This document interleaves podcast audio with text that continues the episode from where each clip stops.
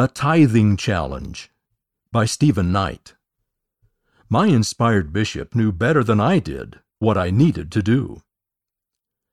As a child, I paid tithing faithfully without ever thinking of holding back the money for myself. But at 17, I faced a defining moment when I had to decide if being a full tithe payer was really what I wanted. As a senior in high school, I'd been working part time at a fast food restaurant for a year and a half. At the beginning of the school year, I'd convinced myself that I needed more time for homework, school choir activities, and the rehearsals and performances for a musical in which I'd received a small part at a local theater. So I quit my job. I had always set aside my tithing as soon as I cashed a paycheck. But a few months before quitting the job, I stopped paying tithing. Instead, I unwisely used the money for other things, putting what was left in my savings account. In late December, I had an appointment for tithing settlement with my bishop. It turned out to be a very uncomfortable experience. He asked if I was a full tithe payer.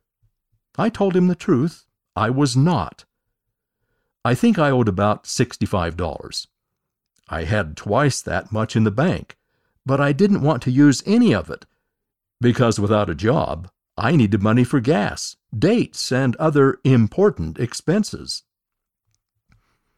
I thought my bishop would simply encourage me to do better next year and make a note that I was a part tithe payer. But no, he invited me to make a commitment to pay the Lord what I owed. I wasn't expecting that, and I would not commit.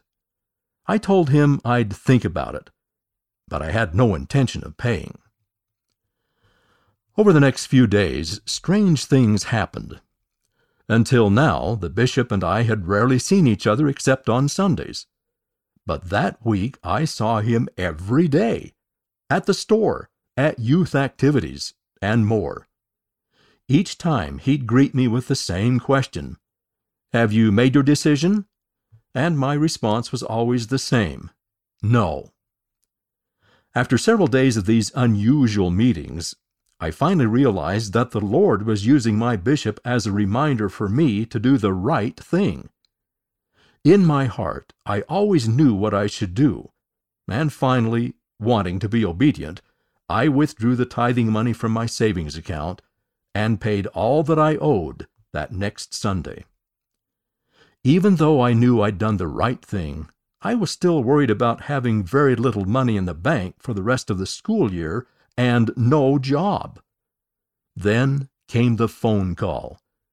Two days after I paid my tithing, the manager of the fast food restaurant I'd worked at called me. She was desperate. Several employees had recently quit, and she pleaded with me to come back to work immediately. Some might say this was just a coincidence, but I knew better. I accepted the job offer with the firm belief that the Lord was now blessing me for being obedient to His law of tithing.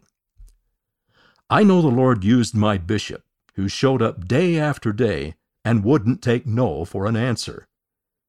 Ever since then, I've come to understand in a very personal way these words of King Benjamin he doth require that ye should do as he hath commanded you, for which if ye do, he doth immediately bless you.